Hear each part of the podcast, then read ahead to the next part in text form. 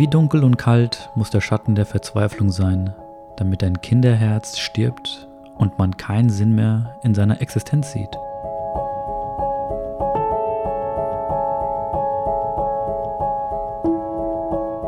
Wie schlimm muss die Kindheit gewesen sein, damit ein reines Wesen den Entschluss trifft, sich das Leben zu nehmen?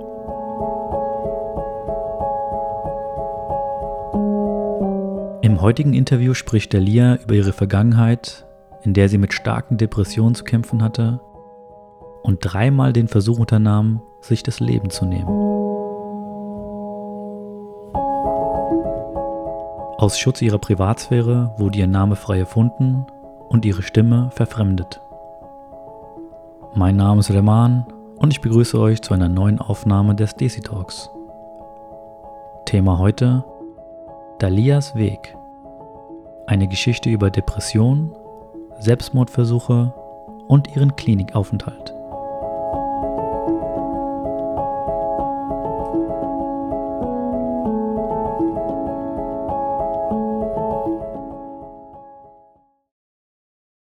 Ja, hallo, herzlich willkommen beim Desi Talk Dalia. Wie geht es dir?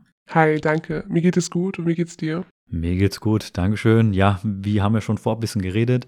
Ähm, ist ein sehr schwieriges Thema, worüber wir heute reden wollen, obwohl ich jetzt dich hier vor mir habe. Du bist am Lächeln, du bist gut gelaunt und ja, wenn ich mir jetzt aber gerade die Themen anschaue, über die wir reden wollen, nämlich über Depressionen, über Selbstmordversuche und deinen Klinikaufenthalt, wird es ja jetzt dann doch etwas ernster. Aber bevor wir anfangen, würde ich dich bitten, dass du dich mal vorstellst. Ja, also ich bin Dalia, ich bin 26 Jahre alt und ähm, genau, ich bin jetzt hier, um über diese Themen zu reden, weil ich denke, dass es ziemlich wichtig ist, dass wir über sowas reden. Okay, Dalia, dann würde ich sagen, fang doch einfach mal damit an, wie alles angefangen hat. Also es hat bei uns so begonnen, dass ähm, mein Vater schon ziemlich früh ziemlich gewalttätig war. Wir waren fünf und meine ältere Schwester war vielleicht acht und da hat er angefangen, uns zu schlagen ähm, er hat auch Drogenmissbrauch gehabt, also Alkoholmissbrauch. Und ähm, er hat uns eigentlich jeden Tag geschlagen, hat uns jeden Tag misshandelt. Und dazu kam noch, dass wir dann den Koran auswendig lernen sollten und ihm jeden Tag vorlesen sollten oder das Einmaleins lernen sollten und ähm, es ihm auch jeden Tag vorlesen sollten. Und wenn wir es auf jeden Fall falsch gemacht haben, dann wurden wir geschlagen. Und wenn wir es auch richtig gemacht haben, dann wurden wir auch geschlagen. Also das heißt, man konnte es nie richtig machen. Wir haben immer versucht, dann also wir haben alles versucht, damit wir richtig, damit wir es richtig hinkriegen, aber wir wurden halt trotzdem geschlagen. Und dazu kam noch, dass dann uns auch Verwandte besucht haben und wir auch vor denen das machen mussten, uns gedemütigt vor unseren Verwandten, hat uns dann ähm, gezwungen, unsere Arme die ganze Zeit nach oben zu halten, hat uns dann mit Sachen beworfen und er und die Verwandte haben uns dann auch alle ausgelacht und ähm, fanden das eher witzig, dass wir als Kinder das machen mussten. Keiner von denen hat sich irgendwie gedacht, dass man da was tun sollte oder wurde aktiv, um euch zu helfen irgendwie? Nee, also niemand. Also niemand hat was gemacht. Die fanden es einfach ziemlich lustig. Okay. Ja.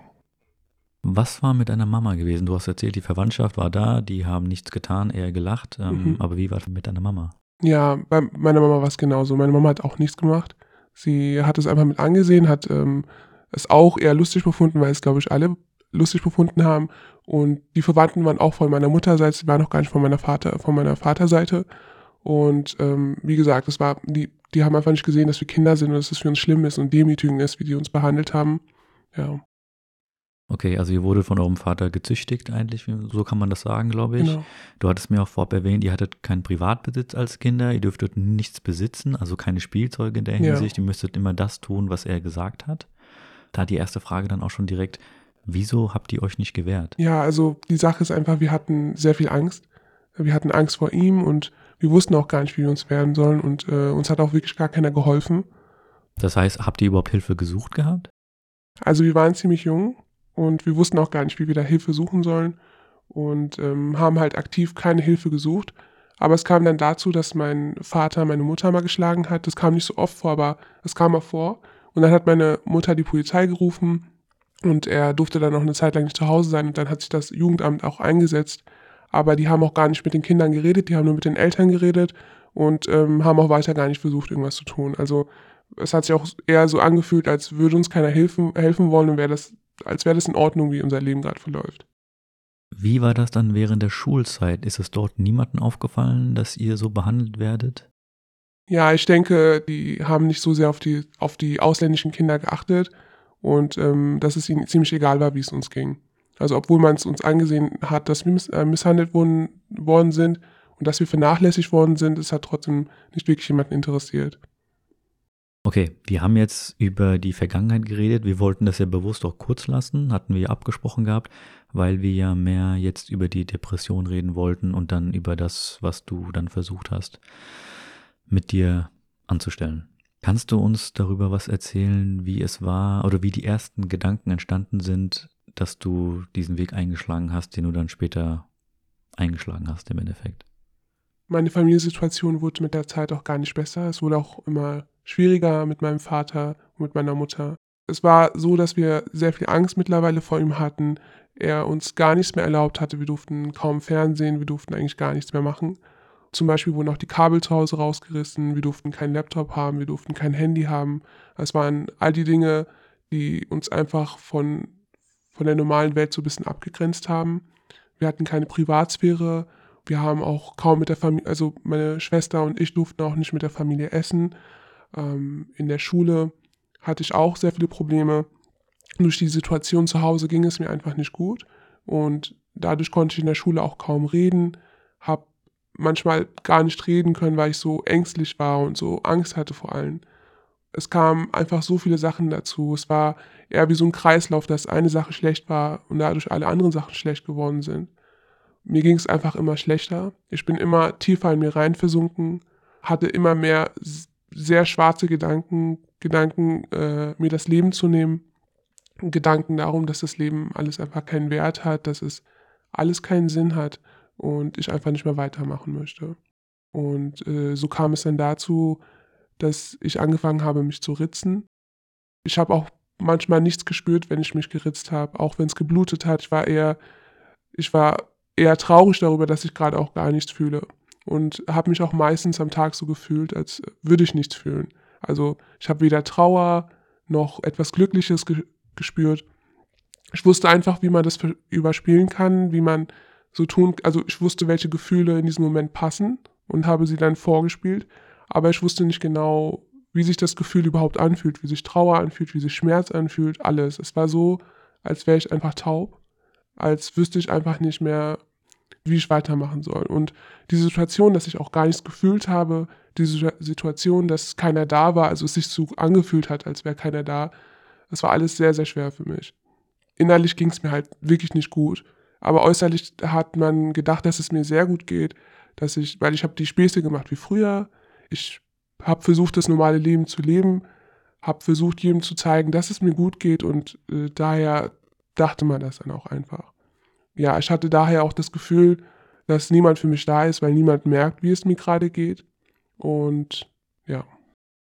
Du sagtest ja eben, dass du das Gefühl hattest, dass niemand wirklich gesehen hat, wie es dir geht.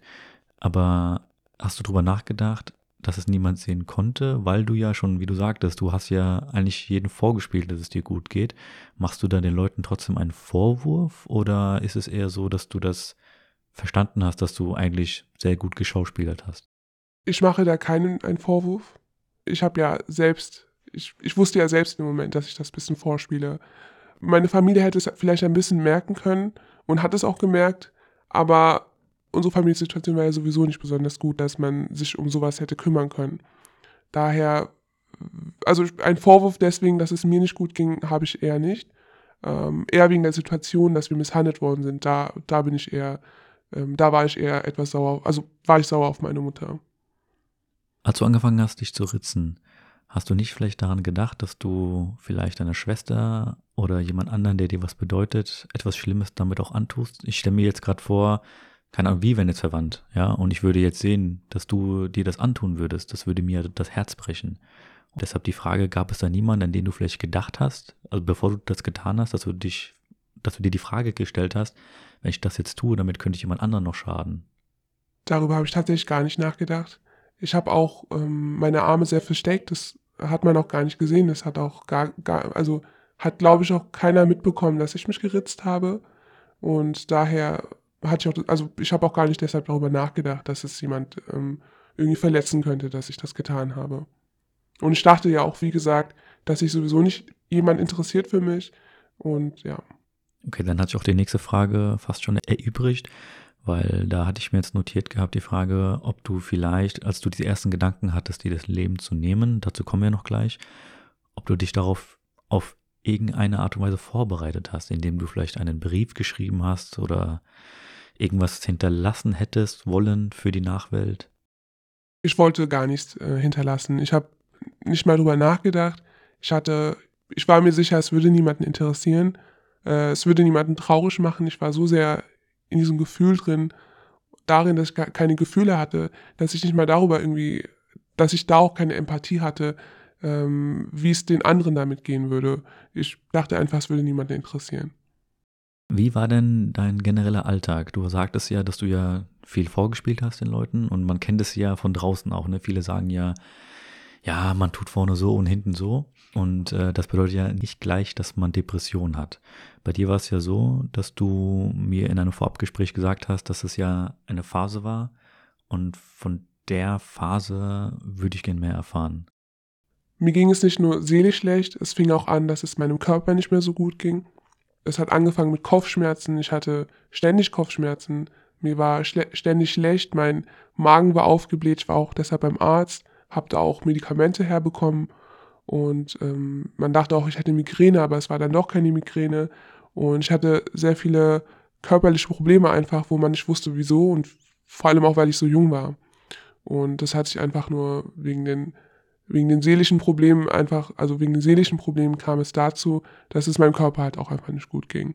Einerseits hatte ich das Gefühl, dass sich niemand für mich interessiert und andererseits hatte ich auch Schuldgefühle und wollte auch kein eine Bürde sein damit, wie es mir ging. Und deswegen habe ich auch kaum über dieses Thema geredet. Und es kam dann noch dazu, dass ich ähm, einen Tunnelblick hatte fürs Leben. Ich habe nichts Schönes mehr gesehen, ich habe kein Empfinden mehr gehabt und ähm, es wurde damit immer stärker. Also Schuldgefühle, Kopfschmerzen, Übelkeit, Müdigkeit, ausgelaugt vom Leben, das alles hat dann dazu geführt, dass du dann den ersten Versuch unternommen hast, dir das Leben zu nehmen. Was ist da genau passiert? An einem Tag ging es mir nicht so gut. Es war so, als wäre das Wasserglas einfach voll. Ich weiß auch gar nicht mehr genau, was der Auslöser war, aber mir ging es an dem Tag einfach nicht gut. Und ich habe mich dazu entschieden, ich möchte einfach nicht mehr. Und dann bin ich in mein Zimmer gegangen, habe dann Schmerzmittel genommen. Ich hatte da, ich weiß nicht mehr, wie viele das waren, das waren aber nicht so viele. Habe dann ein paar Schmerzmittel genommen und wollte dann einfach nicht mehr. Wie ging deine Familie damit um? Irgendwann, als ich ein bisschen zu mir gekommen bin und gemerkt habe, was ich da getan habe, ähm, habe ich das dann auch meiner Familie gesagt, dass, dass ich da was genommen habe. Also es, es ist niemandem aufgefallen, was passiert war. Nein, mir ist keinem aufgefallen. Ich war allein im Zimmer, es hat auch keiner wirklich mitbekommen. Und dann hat mich meine Mutter genommen, ist dann mit mir ins Krankenhaus gefahren und die Ärzte haben auch nicht wirklich was gemacht. Ähm, man hat einfach, es waren auch nicht so viele Schmerzmittel, weshalb dann die Ärzte auch gar nicht wirklich, wirklich was gemacht haben, haben mir dann eine Infusion dran gemacht. Als es mir etwas besser ging, haben sie mich dann nach Hause gehen lassen. Und mit meiner Familie habe ich danach auch gar nicht mehr darüber geredet. Und es war wir haben einfach nicht mehr darüber geredet, was da passiert ist. Man hat es also totgeschwiegen, das, was da passiert ist. Genau, richtig. Wie hast du dich nach der Aktion gefühlt? Warst du darüber verärgert, dass es nicht geklappt hat? Warst du traurig darüber oder war das auch für dich so ein Ding, wo du gesagt hast, ja, ich habe es halt gemacht und wir reden gar nicht mehr darüber? Es war mir, um ehrlich zu sein, danach auch egal. Also ich ähm, war nicht traurig darüber, ich war auch nicht glücklich darüber. Ähm, ich habe es einfach getan und ich glaube, damit bin ich dann aber auch sensibler dafür geworden, wie ich das dann machen kann für die, für die spätere Zeit. Also was ich da besser machen kann. Sechs Monate später hast du den zweiten Selbstmordversuch unternommen. Wie lief das dann ab? Bei dem ersten Selbstmordversuch, da war ich 13. Wie du sagst, sechs Monate später, ähm, da war ich 14. Hab dann in der Zeit, habe ich mich auch mehr geritzt, ähm, habe mich tiefer geritzt, zu Hause wurde ich auch mehr geschlagen. Irgendwie hatte mein Vater eine Phase, wo er, wo er mich sehr geschlagen hat. Das war wirklich jeden Tag, hat er mich wirklich zusammengeschlagen. In der Schule war es gar nicht gut. Ich wurde auch wirklich gemobbt in der Zeit. Da wollte ich einfach wirklich gar nicht mehr. Und wegen dem ersten Selbstmordversuch wusste ich ja, okay, so wenige Medikamente reichen nicht aus.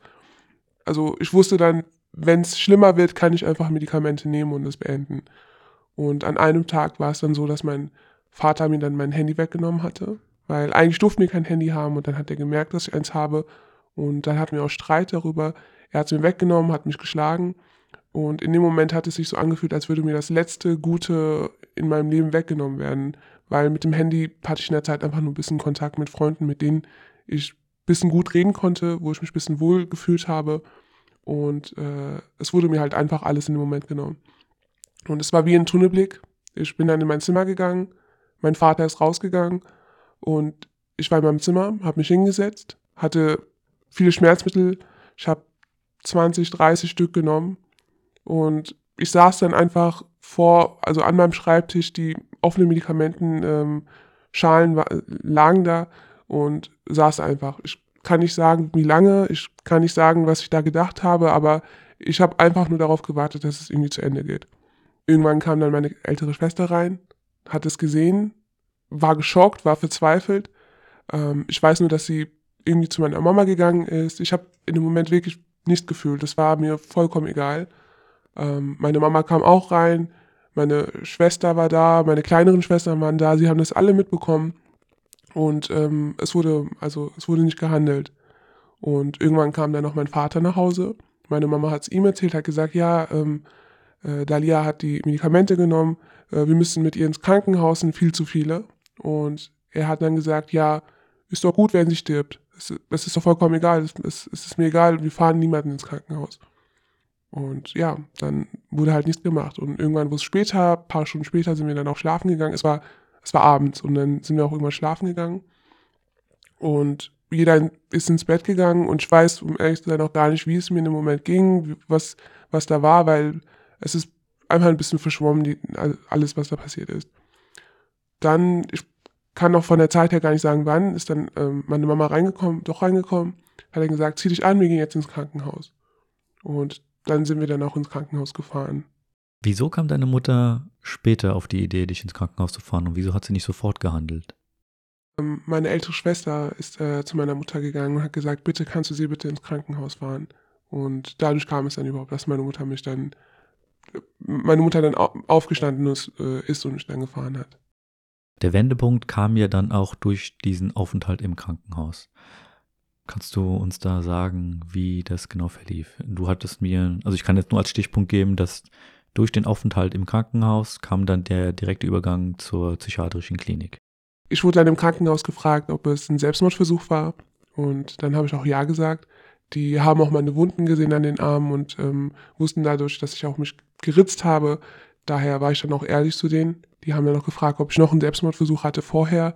Und ähm, ich habe es ihnen einfach ehrlich gesagt, weil ich nicht wusste, wie ich anders in der Situation handeln soll.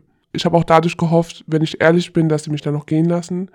Aber sie haben dann mit meinen Eltern geredet und haben gesagt, dass ich in eine Klinik gehen sollte, in eine psychiatrische Klinik gehen sollte. Als deine Eltern sagten, dass du in die Klinik sollst, haben die Ärzte da nicht trotzdem irgendwie reagiert darauf, was da passiert ist? Die im Krankenhaus wussten ja nicht, was genau passiert ist. Ob ich jetzt misshandelt worden bin oder nicht, das konnte man in dem Moment nicht sehen. Und die wollten einfach nur, dass ich in die Klinik komme. Und dann bin ich auch tatsächlich in die Klinik gefahren. Und ein paar Tage später kam es dazu, dass mein Vater damit nicht klarkam. Er hatte wahrscheinlich Angst, dass ich auspacke und dass es rauskommt. Und ähm, deshalb wollte er dann in der Zeit, als ich in der Klinik war, meine ganze Familie umbringen. Er hat dann auch ähm, den Kabelanschluss vom, vom Telefon abgestöpselt. Er war total betrunken und ähm, er war schon mit dem Messer in der Kehle meiner Mutter. Meine ältere Schwester hatte zum Glück dann ein Handy, was er nicht wusste. Sie hat dann die Polizei gerufen und ähm, dadurch kam es dann überhaupt raus, dass er überhaupt meine Familie umbringen wollte. Deshalb haben sich dann meine Eltern dann auch geschieden. Also es war eine Härtefallscheidung. Meine Mutter wurde dann auch gefragt, willst du deine Kinder haben oder willst du deinen Mann haben? Und dann hat sich meine Mutter für die Kinder entschieden und hat sich dann dadurch von meinem Vater sofort geschieden. Wie hast du dieses Drama eigentlich mitbekommen? Weil du warst ja eigentlich in der Klinik. Ich habe es von der Klinik erfahren. Meine Eltern haben es, also meine Mutter und meine Schwester haben es in der Klinik gesagt und die haben es mir dann sehr vorsichtig beigebracht, was da passiert ist. Okay, dann würde ich schon direkt den Bogen spannen zu dem Thema Klinik, Psychiatrie. Wie waren deine ersten Eindrücke dort? Schon bevor ich da hingegangen bin, hatte ich schon Angst davor. Ich hatte Angst davor, was die Leute darüber denken. Ähm, ich habe mich auch geschämt dafür, dass ich in eine Psychiatrie gehen muss. Und wir sind dann mit einem Krankenwagen, also meine Mama und ich, wir sind dann mit einem Krankenwagen dahin gefahren. Ich habe die Klinik gesehen und ich dachte einfach, ich möchte hier nicht sein, ich möchte in keine Psychiatrie sein. Da sind nur verrückte Leute und ich gehöre da nicht dazu. Du hast gerade erwähnt, dass du dich geschämt hast. Ähm, da die direkte Frage, hattest du nicht dieses Schamgefühl, als du versucht hast, dich umzubringen? Ich meine, das hätte ja auch deiner Familie, deinen Verwandten irgendwie geschadet. Wie, also ich tue mich da gerade etwas schwer, bitte da nicht falsch verstehen. Man sagt, weil ich diesen Satz schon von einigen Leuten gehört habe, die sagen, ja, ich will nicht in diese Anstalt, aber sie würden sich eher lieber umbringen und ich, ich krieg das nicht zusammen. Deshalb die Frage nochmal direkt an dich. Hattest du kein Schamgefühl vor dem Selbstmord? Also bei dem Selbstmord war es mir egal, was dann im Nachhinein passiert. Es war mir egal, was dann auf der Welt bleibt, also was die anderen Leute denken. Und ich denke einfach in der Psychiatrie zu gehen und als die Verrückte dargestellt zu werden, ist viel schlimmer, als wenn man sich umgebracht hat. Okay, hat es was dann damit zu tun, was du ganz am Anfang wahrscheinlich erwähnt hattest, oder? Dass das Verständnis nicht da ist für einen Aufenthalt, dass du, ja, dass man einfach abgestempelt wird als eine Verrückte und man nicht sieht, was wirklich in dir los ist. Ja, genau. Also in unserer Community ist das ja auch so, dass ähm, psychische Erkrankungen oder irgendwas, was mit der Psychiatrie zu tun hat, direkt ziemlich schlimm angesehen wird und man direkt denkt, diese Person ist total verrückt, diese Person kann gar nicht mehr im Leben weitermachen. Es ist ein Stempel, der von einem gar nicht mehr weggehen kann. Der erste Eindruck war, du hast die Häuser gesehen, du hast die, du hast den Gedanken gehabt, zu viele verrückte Leute. Wie war das dann, als du dann ja dein Zimmer betreten hast? Also als erstes habe ich die Station betreten und es war eine sehr schöne Station. Es war sehr hell, es war sehr schön, es waren große Räume, es war schön dekoriert. Die Leute waren auch nett zu mir. Ich war trotzdem sehr ängstlich, ich war allgemein sehr ängstlich, habe nicht viel geredet, war sehr schüchtern bei neuen Menschen und ähm, ich dachte einfach, ich möchte hier nicht sein und bin dann in mein Zimmer gegangen, habe dann auch wirklich angefangen zu weinen, obwohl ich gar nicht so oft weine, habe ich in dem Moment dann wirklich angefangen zu weinen und dachte, ich möchte hier einfach nicht sein. Und ähm, lieber wäre ich gestorben, als dass ich hier bin. Wie verliefen die ersten Therapiestunden? Die ersten Therapiestunden haben begonnen, als ich mich ein bisschen eingefunden habe in der Klinik, als ich ein bisschen angefangen habe, mit den Betreuern zu reden. Und ähm, dann hab, bin ich dann das erste Mal zu einer Psychologin gegangen, äh, Psychologin gegangen. Sie hat quasi mit mir geredet. Ich habe keinen Ton von mir rausbekommen. Sie hat mich immer was gefragt. Ich habe entweder genickt oder meinen Kopf geschüttelt oder einfach nur auf den Boden geschaut. Und so waren dann die ersten Therapiestunden von uns. Das meiste haben dann eher die Betreuer mitbekommen und mit denen habe ich eigentlich eher geredet als mit meiner Psychologin. Irgendwann dachte ich mir, ich möchte aus dieser Klinik raus. Ich muss sagen, was passiert ist. Ich muss offen zu denen sein und habe mich hingesetzt, habe dann einen langen Brief geschrieben, habe darin reingeschrieben, wie es mir ging, was alles passiert ist, was alles dazu geführt hat, dass ich überhaupt hierher gekommen bin und wieso es mir überhaupt so geht. Dann habe ich den Brief abgegeben. Die Psychologin hat sich das durchgelesen und hat mich dann, ähm, hat mich dann befragt und ich habe dann nur meinen Kopf geschüttelt oder, mein, oder genickt. Und ähm, darüber hinaus habe ich dann noch ähm, mehrere Tests machen müssen. Genau, ja. Kannst du uns da ein bisschen mehr erzählen? Was waren das für Tests und wie lang war der Zeitabstand zwischen Schweigen und Brief? Der Abstand zwischen Schweigen und Brief war, wie gesagt, relativ schnell, schon nach ein paar Therapiestunden, weil ich gemerkt habe, das bringt gar nichts und ich möchte hier einfach raus. Und was war die erste Frage nochmal? Die Tests. Achso, genau. Wir hatten zum Beispiel einen IQ-Test, wir hatten mehrere Persönlichkeitsstörungstests, wir hatten ähm, alle möglichen Tests. Ich musste zum Beispiel auch meine Familie malen. Da habe ich zum Beispiel meine älteste Schwester ganz oben gemalt, meine Mutter darunter und meine jüngsten Schwestern nach unten. Und da hat dann auch die Psychologin im Nachhinein gesagt, ich sehe meine Schwester viel höher als meine Mutter zum Beispiel. Und genau, ja.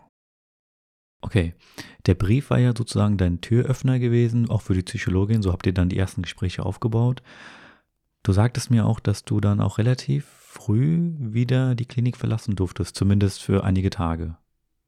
In der Klinik haben die mich mit der Zeit auf Medikamente eingestellt Also erst habe ich eine kleinere Dosis bekommen und dann immer stärker. Und als ich ein bisschen darauf eingestellt war, meine Stimmung sich eingestellt hat, durfte ich dann nach Hause gehen. Also ich durfte am Wochenende nach Hause gehen, ähm, habe dann meine Familie besucht und durfte dann, sollte dann am Sonntagabend wieder in der Klinik sein. In der Klinik ist es ihnen aufgefallen, dass jedes Mal, wenn ich nach Hause gegangen bin, wieder zurückgegangen bin, dass sie dann viel Verlust von der Therapie hatten, einfach weil meine Mutter und meine Familie mir dann ein bisschen eingeredet hat, dass ich wieder nach Hause kommen soll, dass äh, ja mein Vater nicht mehr zu Hause lebt und dass wir das hinkriegen. Und meine Mama hat mir dann sehr viel Druck gemacht, hat dann auch irgendwann gesagt, du bist nicht mehr meine Tochter, wenn du nicht zurückkommst. Und sie hat mir einfach sehr, sehr viel Druck gemacht. Und ähm, die Klinik wollte dann weniger, dass ich dann nach Hause gehe. Dann durfte ich einmal doch wieder nach Hause. War dann sehr traurig wegen den ganzen Sachen, habe dann alle möglichen Medikamente, die ich zu Hause gefunden habe, genommen. Bin dann sonntags wieder in die Klinik gegangen, habe die mir irgendwo hingelegt, dass ich wusste, dass ich die, dass ich die da habe. Und irgendwann hat mich meine Mutter angerufen, hat dann wieder gesagt, du bist nicht mehr meine Tochter. Das hat mich sehr verletzt. Ich habe mich dann auch an dem Tag sehr tief geritzt und bin dann in mein Zimmer gegangen, habe dann alle Medikamente, die ich mitgenommen habe, einfach genommen. Und es war wieder wie bei dem zweiten Selbstmordversuch, ich war einfach im Tunnelblick, wusste nicht, was ich da getan habe oder wieso ich das getan habe und ähm, saß da einfach und habe nichts gefühlt. Weißt du, wie es dann deiner Mutter dabei ging? Hat sie mit, also sie wird ja mitbekommen haben, dass du dann wieder den Versuch gestartet hattest, dir das Leben zu nehmen und dass sie der Auslöser dafür war? Ich glaube, meine Mama weiß bis heute nicht, dass sie der Auslö äh, Auslöser war. Also ich habe sie auch gar nicht gesagt. Sie weiß auch gar nicht, dass ich wegen, ihren, wegen ihrem Druck überhaupt äh, so schlecht drauf war. Ich glaube, sie weiß das gar nicht. Die Klinik wird doch auf deine Aktion reagiert haben. Meiner Mutter wurde dann erstmal das Sorgerecht für mich entzogen. Sie durfte nicht mehr entscheiden, wo ich bleibe, wo ich hingehe. Sie durfte gar keine Entscheidung mehr haben. Also sie wurde in, dieser, in diesem Fall einfach, einfach entmachtet. Ich hatte eine Anwältin, die sich dann um mich gekümmert hat, ähm, die sich dann auch, die dann sich auch Zeit für mich genommen hat und ähm, mit mir dann herausgefunden hat, was ich jetzt weiter für meine Zukunft machen möchte. Nach der Isolation von deiner Familie konntest du dich ja nur noch auf die Therapie fokussieren und das hat dir ziemlich gut getan. Da die Frage jetzt, wann kam es zu dem Zeitpunkt, als du realisiert hast, was du dir wirklich alles angetan hast? Während der Klinikzeit kam es auch nicht. Also ich war ein Jahr in der Klinik, da habe ich es tatsächlich auch nicht richtig realisiert. Ähm, es ging mir einfach auf jeden Fall besser, aber da habe ich es auch noch nicht realisiert. Ähm, das kam erst viele Jahre später. Es war eher ein Prozess. Ich habe immer mehr gemerkt, oh, das war jetzt nicht gut, was passiert ist, oder ähm, das war auch nicht schön, was da passiert ist oder was ich mir angetan habe oder was mir angetan worden ist. Das, das war auch nicht in Ordnung. Das kam alles mit der Zeit und nicht sofort. Als es dir besser ging, durftest du ja auch die Schule wieder besuchen. Ja, als es mir besser ging, durfte ich dann die Schule besuchen. Meine Familie ist dann, während ich in der Klinik war, umgezogen. An meinem neuen Wohnort wurde ich dann auch in der Schule angemeldet. Ich war in der Zeit noch selbst in der Klinik, wurde dann von der Klinik immer mit einem Taxi zur Schule gefahren und dort habe ich dann auch direkt in der Schule dann am ersten Tag gesagt, was mir überhaupt passiert ist, dass ich gerade in der Klinik bin, dass ich Selbstmordversuche hinter mir habe und das war in der achten Klasse. Das waren 14, 15, 16-jährige Schüler, denen ich das an dem ersten Tag erzählt habe. Es war auch jemand aus der Klinik dabei und in der Schule haben die es am Anfang, also am Anfang waren die verwundert, dass ich direkt sowas über mich erzähle. Aber im Nachhinein war es gut, dass ich das erzählt habe, weil die gemerkt hätten, dass ich von der Klinik komme, die hätten gemerkt, dass ich ein bisschen anders bin, dass es mir gerade noch nicht so gut geht. Und daher war das das Gute, dass ich das direkt am ersten Tag erzählt habe. Also da sieht man schon den Fortschritt, oder? Du warst am Anfang die, ja, das kleine Mädel sozusagen, die ganz ruhig war, geschwiegen hat. Und jetzt paar Jahre später kommst du da in die Schule und teilst den Leuten direkt mit, was Sache ist. Ja, da sieht man auf jeden Fall, was in einem Jahr alles passiert ist. Ich konnte frei reden, ich konnte ziemlich offen damit sein und akzeptieren, dass es mir einfach nicht gut gehen, gut ging, akzeptieren, dass ich, ähm, dass ich krank bin, akzeptieren, dass man darüber reden darf. Also, dass man darüber reden kann und dass ich trotzdem ein normales Leben führen kann. Dass du ein normales Leben führen kannst, ja, das äh, bestätigst du mir auf jeden Fall. Ich, äh, du sitzt mir ja, wie gesagt, immer noch gegenüber. Das ist kein Online-Kurs, den wir gerade machen. Ja, Dalia, dann erzähl mal, wie jetzt dein Leben zurzeit abläuft. ich war dann an meinem neuen Wohnort, habe neue Menschen kennengelernt, habe eine neue Schule besucht und dort habe ich auch meine besten Freunde gefunden, die seitdem immer bei mir sind. Am Anfang war es ein bisschen schwierig natürlich, weil ich in der Klinik war, weil es einfach ein bisschen anders war. Aber ich habe mich irgendwann sehr gut mit der Klasse verstanden. Ähm, ich habe irgendwann gemerkt, ich bin gar nicht so dumm wie früher, weil in der Schule war ich früher nicht gut. Und ich habe plötzlich angefangen, sehr, sehr gute Noten zu schreiben. Habe dann mir plötzlich Ziele setzen können, die ich schon als Kind hatte.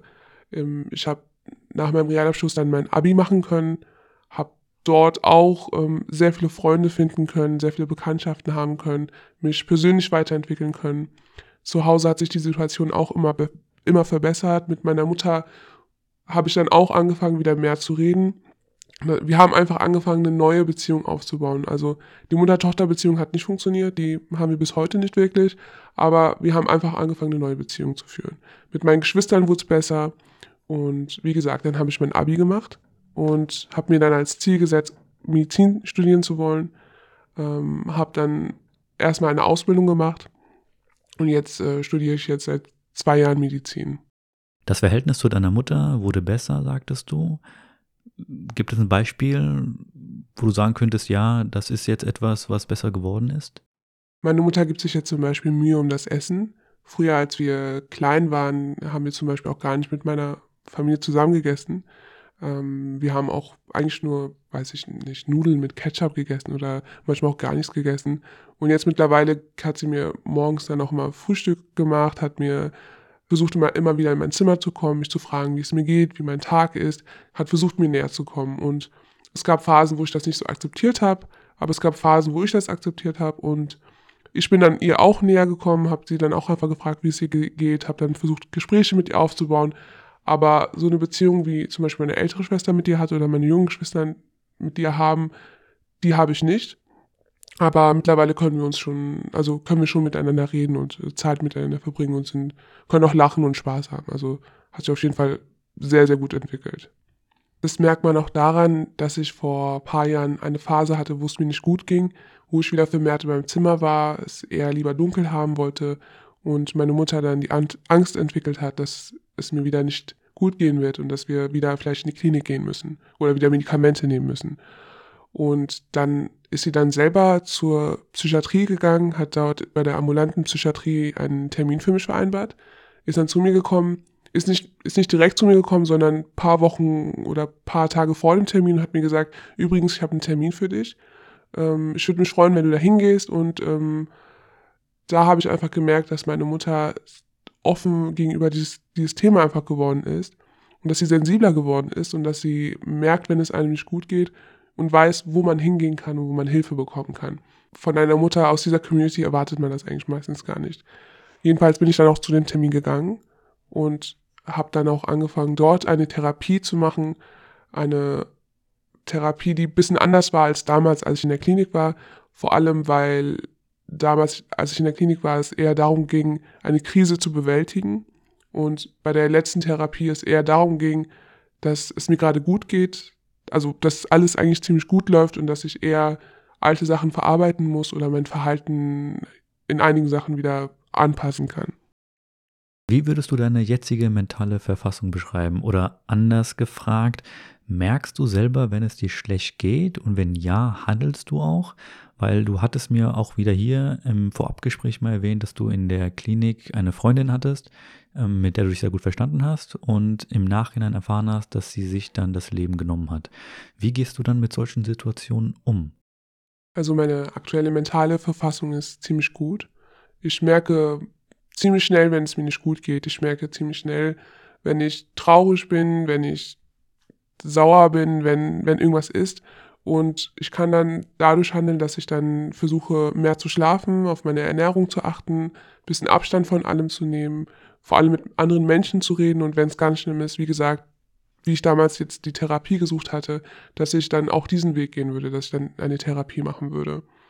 Und genau meine ähm, gute Freundin aus der Klinik hat sich damals das Leben genommen.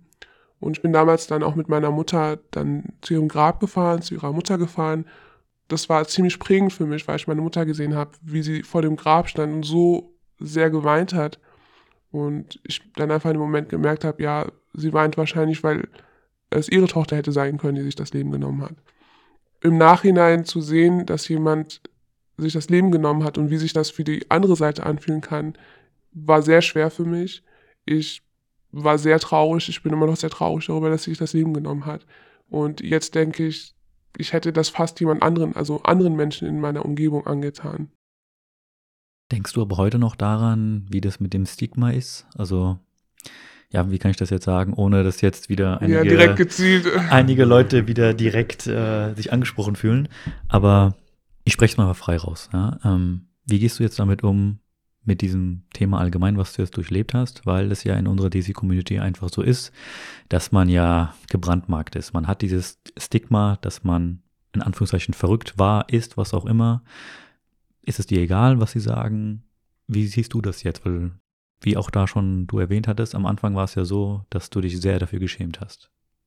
Also anfangs habe ich mich sehr geschämt. Es gab auch zum Beispiel einen Zeitpunkt, wo ich damit besser klarkam äh, als, als ich in der Klinik war und dann kamen auch Verwandte von mir in die Klinik, um mich zu besuchen. Und im Nachhinein hat sich herausgestellt, sie kamen nur in die Klinik, um zu sehen, ob ich wirklich in der Klinik bin oder ob ich im Heim bin oder ob ich von zu Hause abgehauen bin. Es kamen halt immer mehr Punkte, wo ich gemerkt habe, dass meine Verwandten und ähm, Leute aus der Community eher schlecht darüber reden, mich als verrückt darstellen ähm, oder mich meiden oder einfach einfach ganz anders zu mir sind als zu anderen. Am Anfang hat es mich natürlich verletzt und mittlerweile ist es mir egal. Es ist mir egal, was sie darüber denken. Ich bin zufrieden darüber, dass ich mir Hilfe geholt habe, beziehungsweise Hilfe bekommen habe. Ich bin, ich bin froh darüber, dass man gesehen hat, dass ich krank bin und dass man mich einfach behandelt hat. Wie gesagt, ich, es ist mir mittlerweile egal, was die anderen denken. Ich gehe auch offen darüber, damit um und ähm, ich rede auch sehr offen darüber und es gibt auch viele Leute, die dann selbst aus der Community zu mir kommen, die selber Probleme haben oder die, dessen Kinder in die Klinik gekommen sind oder wo es um Depression geht. Und da kommen die Leute dann zu mir und fragen mich dann um Rat.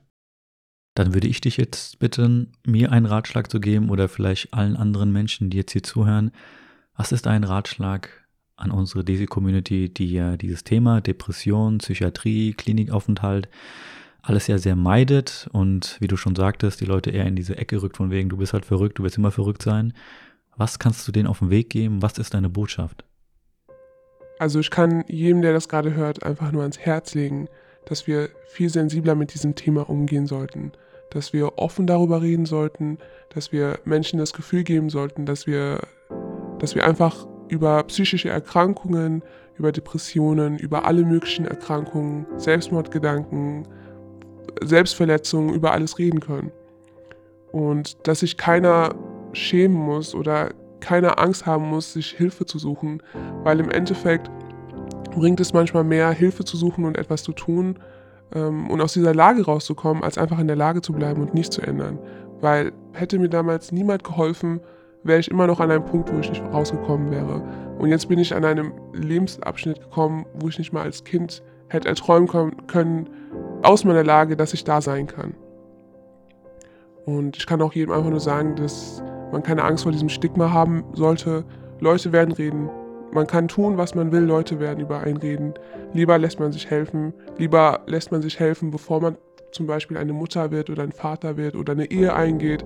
Oder wenn man eine Mutter ist, bevor es dem Kind irgendwie prägen kann, dass es einem selbst nicht gut geht. Wie gesagt, wir sollten uns einfach alle gegenseitig helfen. Wir sollten sehen, wenn jemand körperlich krank ist, wenn jemand psychisch krank ist. Und wir sollten einfach offen damit sein. Allein an meiner Mutter kann ich sehen, sie hat sich verändert, sie hat mir selber einen Termin besorgt. Und ich bin mir auch sicher, dass unsere Eltern irgendwann offen für so ein Thema sein können.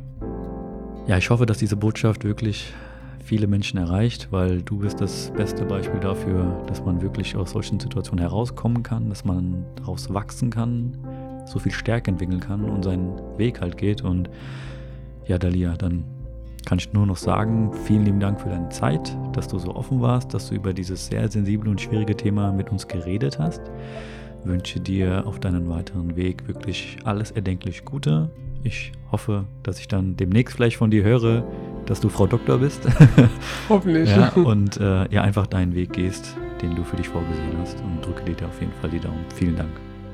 Vielen Dank. Ich danke dir auch sehr. Es hat mir sehr gefallen, dass wir das jetzt zusammen machen konnten. Ja, nochmals, aber wie gesagt, ich kann mich da nur bedanken. Ja. aber ich glaube, dann wird dieses Spiel weitergehen mit dem Danke. Ja. Auf jeden Fall nochmals vielen lieben Dank zu guter Letzt. Und zum Rest sage ich jetzt, äh, ja, wie immer, Rodafis und bye bye.